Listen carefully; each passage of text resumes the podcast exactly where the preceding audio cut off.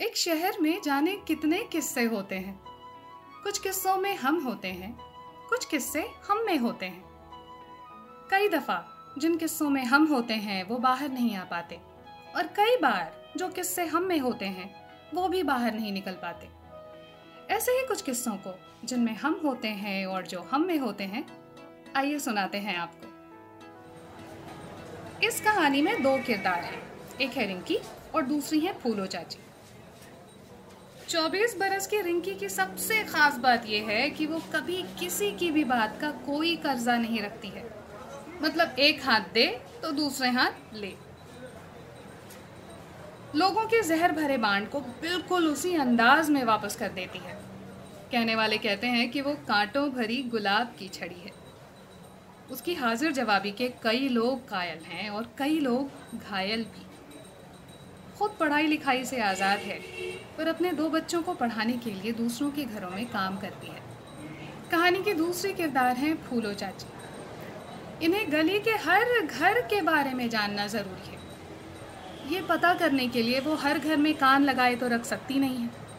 तो उन घरों में काम करने वालियों से पूछताछ करती रहती है।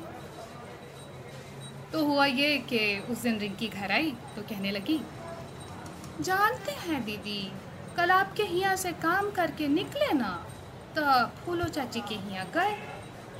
लगी वो आप ही के बारे में पूछे। रिंकी और फूलो चाची की बातचीत को हम जस का तस आपके सामने रखते हैं और बोलते हैं कहानी। हम का गाय बैल हैं। आए रे रिंकी, तुम्हारी दीदी का नाम क्या है? कौन दीदी, चाची? अरे, जिनके यहाँ काम करती हो, वो केलवा का पेड़ ना है जिसके घर में? ओ सवाती दीदी। पूरा ना नाम बताएगा चाहिए। पूरा नाम क्या है उसका? पूर्ण नाम, चाची। कहा जाने गए सभी कोई? कच्छप, कश्यप, ऐसे ही कुछ बोलता है। कश्यप? अब मुसलमान हो गई। है, चाची। हमारी दीदी मुसलमान काहे हो जाएगी? मुसलमाने ना हो गई रे रिंकी। न सिंदूर लगाती है, न बिंदी लगाती है, और न मंगलसूत्रों पहनती है। तो मुसलमाने ना हो गई। ए चाची, मुसलमान होएगी तो नाक में कुछ पहनेगी ना? वो तो नाकों में कुछ ना पहनती है। काहे रे रिंकी? काहे ना कुछ पहनती है तुम्हारी दीदी? सब भी कोई तो हमसे यह बतवा पूछता है, चाची। खा हुआ ना कि हम बीमार पड़ल थे तो हमरा मकान में एक रोज आई थी भेंट करे खातिर। और जब उच्चाल गई ना भेंट करके, तब हुआ कि औरत सब लगी दीदी के ऊपर हाथ से। सब बोले लगी कैसन मर्दाना जैसन रहती है। तो हम बोले कि, हमर दीदी बोलती है कि ऐसन साज सिंगार तक गाय अब बैल का किया जाता है। हम लोग कोनो गाय या बैल हैं। ये बतवा सुन के ना सभ्य औरत फिर से हंसे लगी। और जौन बूढ़ी नानी ना है, सो बोली, बतवा तो सही है कहती है तुम्हारी दीदी। कहीं नाक छेदायल है, कहीं वो कान छेदायल है। आदमी ना है हम लोग, ढोर डांगर है।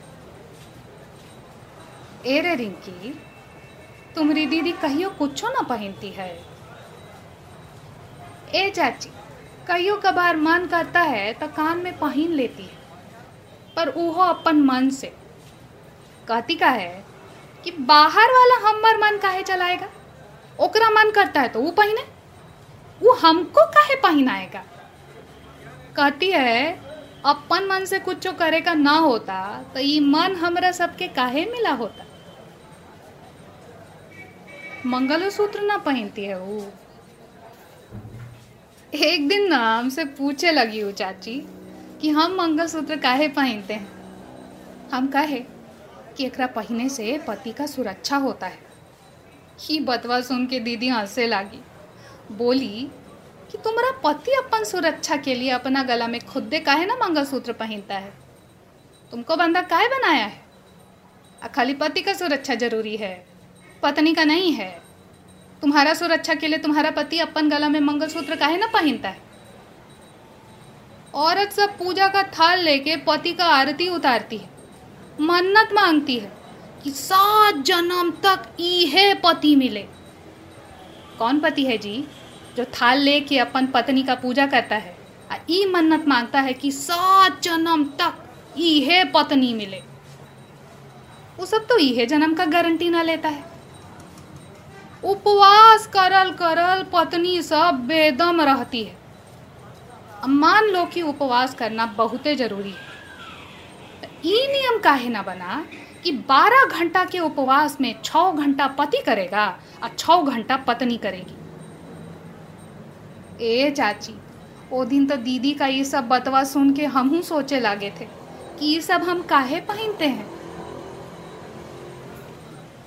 करवा चौथ का बरत भी ना करती है तुम्हारी दीदी।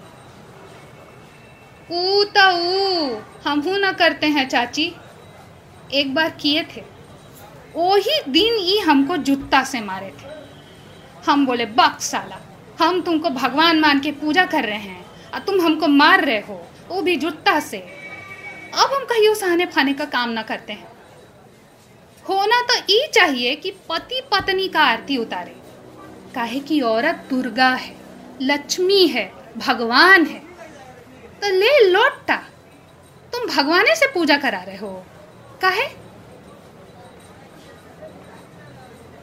का करेगी रे रिंकी? पत्नी उम्र में छोट ना होता है तो उसका पति आरती कैसे उतारेगा?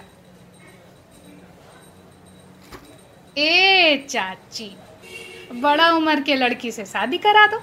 सब झंझट खत्म। तब पति को पत्नी का पैर छुए में तो कोनो दिक्कत ना ना होगा।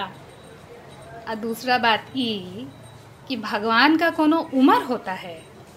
जब उम्र नहीं होता है भगवान का, तब बड़ा का, छोटा का। आए रे रिंकिया, तुम समाज को पलटे चली हो। ए चाची, हमनी जैसन से कहियो समाज पलटता है। बाकी समाज को तो पलटना चाहिए, ना चाची।